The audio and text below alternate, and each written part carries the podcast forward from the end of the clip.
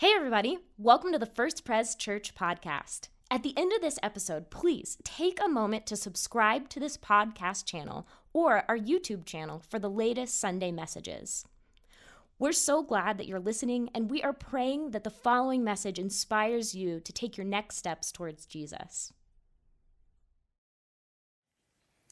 Amen. Good morning. Great to be with you. What a bunch of neat stuff that's been happening this week. So many great things. And it's a beautiful Colorado day, a beautiful time to be together in worship in this cool space and looking into the future to see what we can see of Jesus. We're in week two of Future Jesus. And so as we look into our little part of the book of Revelation, um, this morning, what do we see of Jesus? This morning, we gather to worship, to give praise to the living God, to give glory to Jesus, to proclaim his lordship over our lives and over the earth. And so the question is are we on track? Are we doing the right thing? Does our worship now of Jesus last into the future? Is future Jesus worthy of glory and honor and praise? So let's take a look. As we open our Bibles, um, turn on your Bibles to Revelation 5, verses 11 through 14. Let's prepare our hearts to receive the word of God. Let's pray. God, we thank you for your word. And as you send it forth today, open our ears, open our hearts, that we might receive your word, that it might embed deeply in our hearts and bear fruit, a fruit that will last. Um, Lord, help us to see you today. In the name of Christ we pray. Amen. Revelation 5, beginning with verse 11. Then I looked and heard the voice of many angels, numbering thousands upon thousands and 10,000 times 10,000. They encircled the throne and the living creatures and the elders in a loud voice. And in a loud voice they were saying, Worthy is the Lamb who was slain to receive power and wealth and wisdom and strength and honor and glory and praise. Then I heard every creature in heaven and on earth and under the earth and on the sea and all that is in them saying, To him who sits on the throne, and to the Lamb be praise and honor and glory and power forever and ever. And the four living creatures said, Amen. And the elders fell down and worshiped. Worship.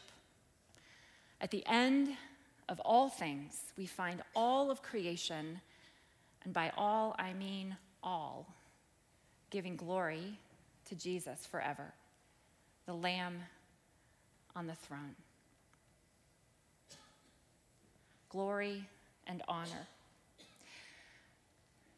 The book of Revelation is a tough book. Pastor Tim talked last week about how in seminary he was told never preach Revelation. I was told that too in my seminary never preach the book of Revelation. It's too hard, it's too strange. But I was also told at seminary never preach on the Psalms. And we just did that. And I think it went okay. So let's see what we've got today. Revelation, the book of Revelation, sits in a category of what we call apocalyptic literature. It's future oriented, it's vision driven, and sometimes the images that we're given feel like they're from another world. They don't quite match up with what we know of reality. It's hard to understand this kind of literature. It's hard, it stretches our imagination. It's not easy reading. In other words, it's not Dr. Seuss, it's not the Chronicles of Narnia. Although I will say, if you enjoy those types of books, you might be ready to tackle Revelation. In the Old Testament, the book of Daniel sits alongside Revelation as apocalyptic literature. And as you heard last week, Tim pointed to some different passages that, um, that flow from Daniel into Revelation. So our passage today also has a couple anchor points in the book of Daniel. Daniel writes about one like the Son of Man who is given authority and glory and sovereign power, which is what we heard in our passage today. Apocalypsis means to uncover, to disclose something, to see clearly what is not clearly seen. It is an unveiling, a pulling back of a curtain so that you can see what's behind the reality of what you're experiencing. So, unlike The Wizard of Oz, where the curtain is pulled back and what we see is a not so great and powerful wizard, in Revelation, the curtain is pulled back to glimpse future Jesus, who is beyond what our imaginations can hold and capture, and is worthy, we read, of all honor and praise. a glimpse into the throne room of God. So, how does this glimpse into the throne room, this picture of Jesus, the Lamb on the throne, how does that connect with our lives today? What does this vision of future Jesus, why does it matter to us? In John's vision, he is urged to write down what he sees and send it to the churches. There's an urgency in John's writing. What John sees, the church needs. And what we need to see today is a picture of all of creation worshiping Jesus in the final chapters of our story. Okay, so what do we see? Now I'm going to invite you to close your eyes, but only if you're not going to fall asleep. I want you to visualize, because this is an imagination book, visualize what John is writing from chapters four and five. He sets up a picture of this throne room. So close your eyes and just, I'm going to just tell you what he talks about and see if you can imagine it in your mind. There are precious gems. Picture jaspers and rubies and emeralds. That's how John describes the throne and the one who's seated there. John writes that all the colors of the rainbow encircle the throne. See if you can picture that, all the colors. A sea of crystal clear glass expands in front of the throne. Beauty and color and clarity. Can you picture it? John stretches our imaginations to see the most beautiful and stunning setting that you can possibly imagine. And then he pushes us to see more. He says there are more thrones encircling the throne in the center, and that's where the elders are seated. And they're dressed in white with crowns of gold. Now, there's different thoughts as to who these elders represent, but what seems most important in this moment is that their thrones are pointing to the center throne. They are fixed on who is at the center. Flashes of lightning, peals of thunder come from the throne, symbols of the power of the Creator and the magnificent strength all of, it, all that, of all that He has created. And then a lamb comes forth to sit on the central throne. And not just any lamb, but we're told that it's a lamb that was slain. It's the sacrificial lamb. It's the crucified and resurrected Jesus who is the worthy one. And then around him are angels, too many to count, thousands and thousands, myriads and myriads, giving glory to Jesus. And then not just angels, but every creature that was ever made. Picture that on earth, under the earth, in heaven, under the sea, all giving their worship to God and to the Lamb. Can you picture it? Okay, open your eyes, wake up. and so, as John describes the throne room scene, you get the sense as he's describing it that he doesn't quite have the language to articulate what he sees, but he's giving it his best shot. But what is most evident, most beautiful, most important in this vision is what is at the center of the picture. Everything is set up to be pointed toward the Lamb on the throne, toward Jesus. And every creature is focused on giving their worship to the Lamb, to Jesus. So if you picture it like our solar system that rotates, the planets rotate around the sun, that center point, so there is a center point to our existence. There is a middle, a center of our existence. At the end of all time, at the end of all things, the center is clearly seen. In John's vision, all of life looks to the Lamb on the throne and in worship declares that the Lamb at the center is the one worthy of everything. It's Jesus. Only Jesus is strong enough to hold everything together only the crucified and risen, Jesus is able to, to carry a broken and wounded world to its completion. Worthy is the Lamb who was slain to receive power and wealth and wisdom and might and honor and glory and blessing. And to him who sits on the throne and to the Lamb be blessing and honor and glory and might forever and ever. Friends, what we see at the end, at, at, in John's vision of the end of all things is the future, final, and forever worship of Jesus. Okay, let's take a breath. Revelation's challenging. It's a little bit hard. Part of the reason is it's hard to visualize what John is describing. It's hard for him to, to say it, to articulate it, to put it down on paper, and it's harder for us to even grasp and then to know what we're supposed to do with it. So here's where we need to push just a little bit deeper to understand the worthiness of Jesus as the one, the only one fit to sit on the throne of all creation.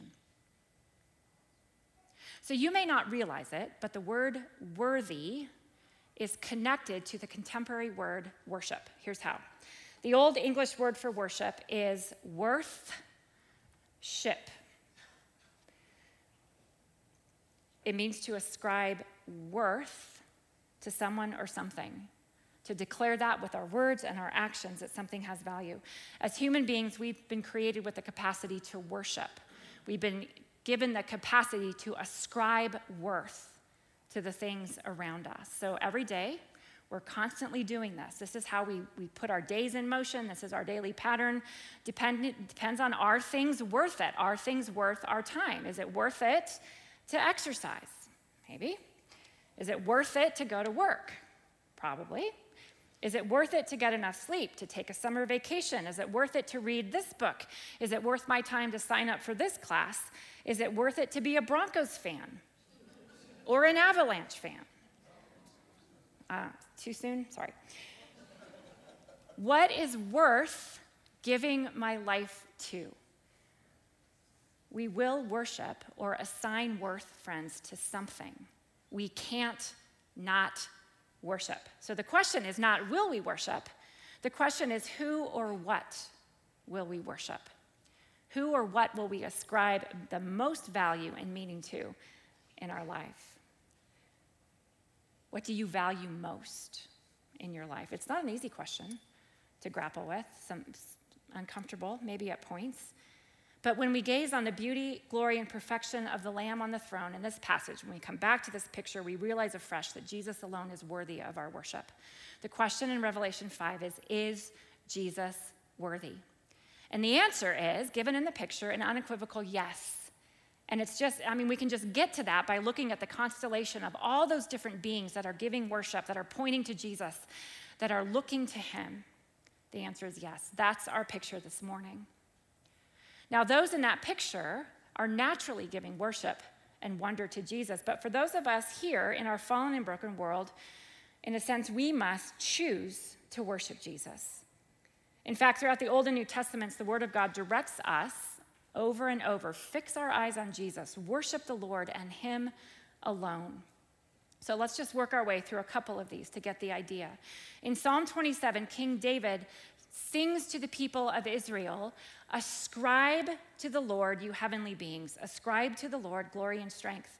Ascribe to the Lord the glory due his name. Worship the Lord in the splendor of his holiness. David directs the people to ascribe worth to God. Ascribe your worth in the right direction. As Joshua leads the people of Israel, he puts before them these words But if serving the Lord seems undesirable to you, then choose for yourselves this day whom you will serve, whether the gods your ancestors served beyond the Euphrates, or the gods of the Amorites in whose land you are living.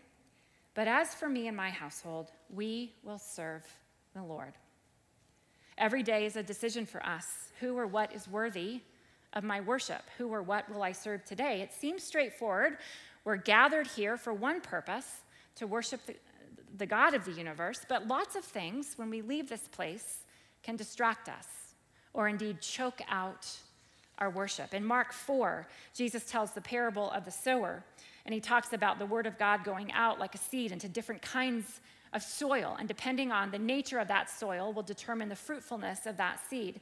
And I love how he puts, um, Eugene Peterson puts, or paraphrases, um, this part of the parable of the seed that's scattered in the weeds. He said, The seed cast in the weeds represents the one who hear the kingdom news but are overwhelmed with worries about all the things they have to do and all the things they want to get done.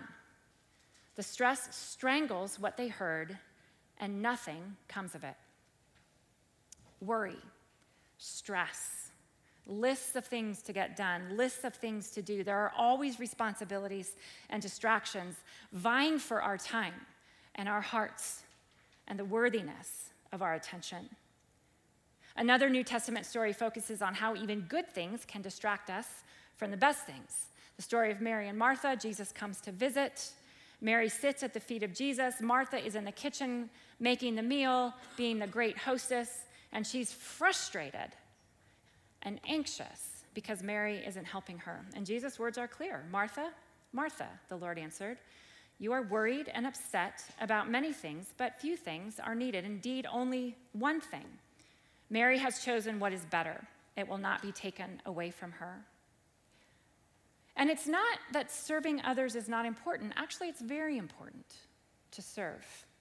But if the most important thing, which is sitting at the feet of Jesus, is not attended to, then serving others becomes a chore, a competition, something that I get frustrated with when others don't see how important the things I'm doing are and help me. So in this story, Martha has chosen worry, Mary has chosen Jesus.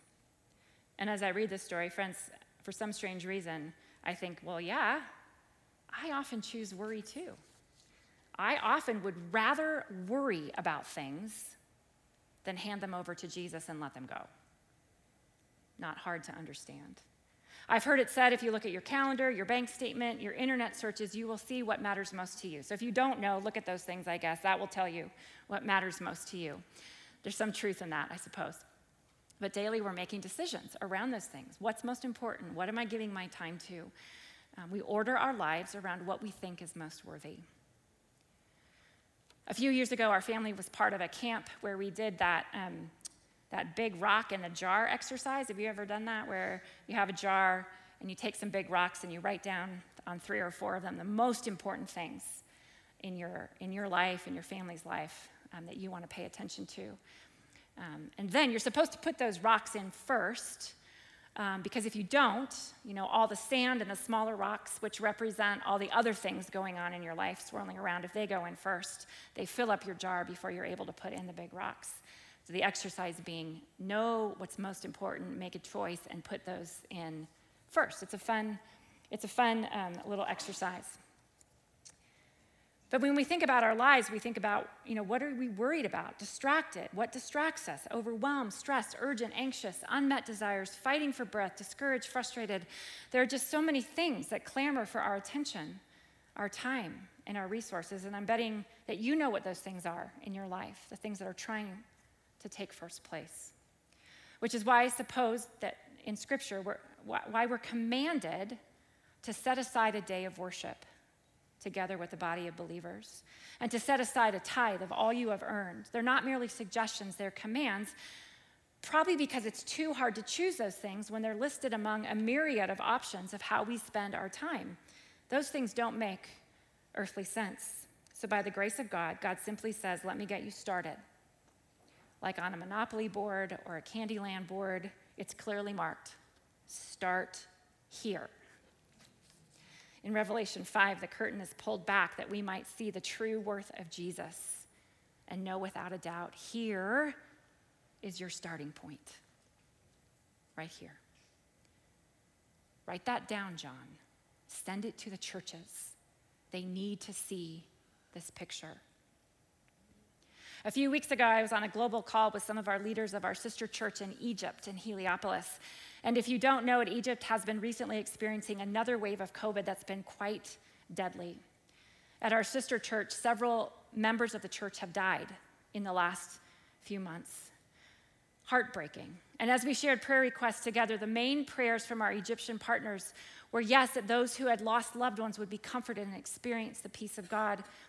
But just as important to them is that Jesus' name would be glorified, that the work of Christ in Egypt would go forth, would not be barri- barriered by, by COVID.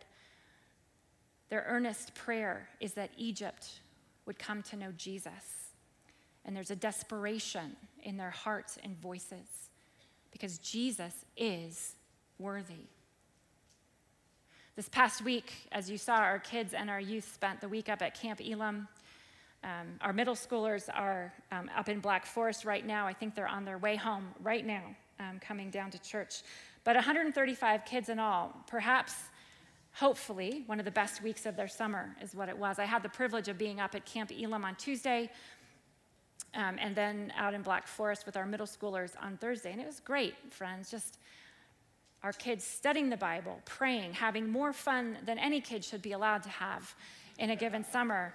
Just fantastic time was had by all as they learned more about Jesus. God has given all of us as a church the awesome responsibility of raising these young ones in Christ, of helping them to know Jesus, to give their lives and to call on his name. There, there isn't a more worthy task, friends, that we could take on. Vacation Bible School is coming next month, and we have now over 400 kids who have signed up to hear about Jesus at VBS.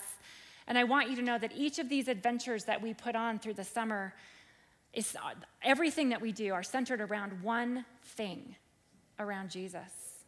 We pour ourselves into every aspect, every detail, every talk, every game, every snack for the purpose of pointing kids to Jesus.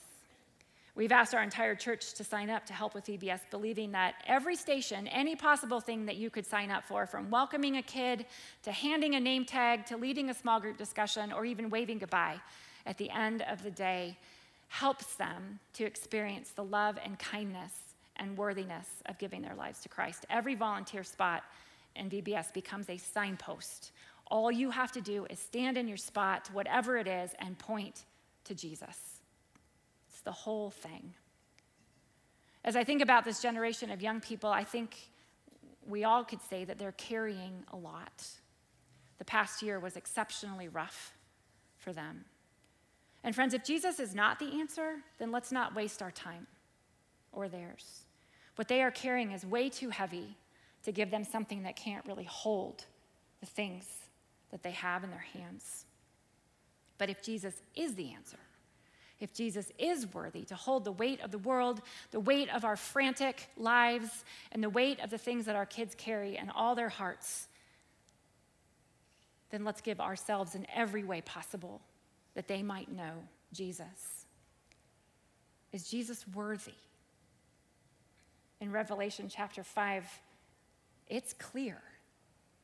Everything rests on Jesus, the only one who is worthy of all glory, honor, wisdom, power, and praise. I'll close with this. At our house in this past year, we've probably had more boxes than ever coming to our doorstep bringing stuff. The doorbell rings, the dog goes crazy. We all know something has arrived on our porch. We also know in our family that unless your name is on that box, you don't get to open it. It's a little game we play, right? The person whose name is on the address label gets to open the box, and only they have the authority to tell you whether you're allowed to open it or not. It's a game we played all year. Who gets to open the box? Revelation 5 begins with a box that is sealed and needs to be opened.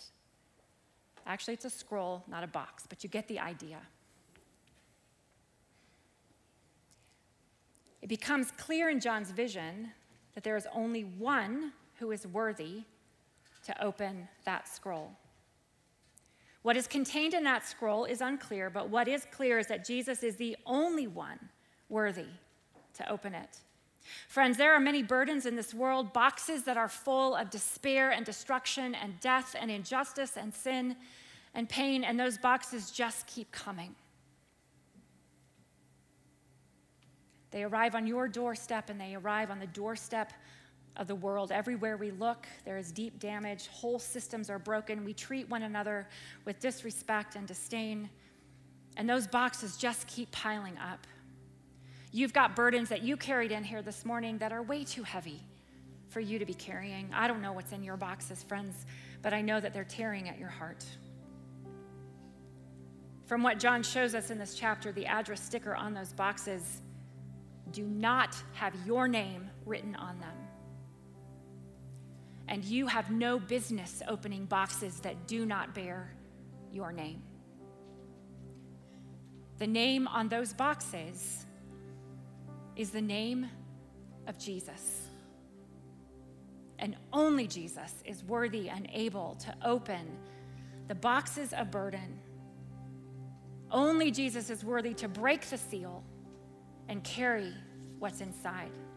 You see, friends, it's not just any lamb that sits on the throne, it's the lamb who was slain. Jesus, the perfect sacrifice, obedient to the Father, taking all the sin and hurt and darkness and evil of the world on his body, taking it to the cross and leaving it there. And in his death and resurrection, a cosmic event that changed the course of everything, everything belongs to him. From creation to completion, it all belongs to Jesus. Only Jesus has the power to take the sin and darkness and evil of this world and redeem it and restore it and make it new. And all of that starts right here in worship as we gather to ascribe worth to the one who is worthy of all. Here we bring our full selves, everything, and I mean everything, to the Lord, giving it to Jesus. And we trust Him to hold our lives and to hold a broken world. Your life is not yours to carry as you limp along trying to figure out how to put together your best life. Your life belongs to Jesus. And as we gather in worship, we give everything to Him. So I end with this question, friends Is Jesus worthy? He is. He is. And all the angels and elders and every creature ever made together in one voice proclaim forever. Amen.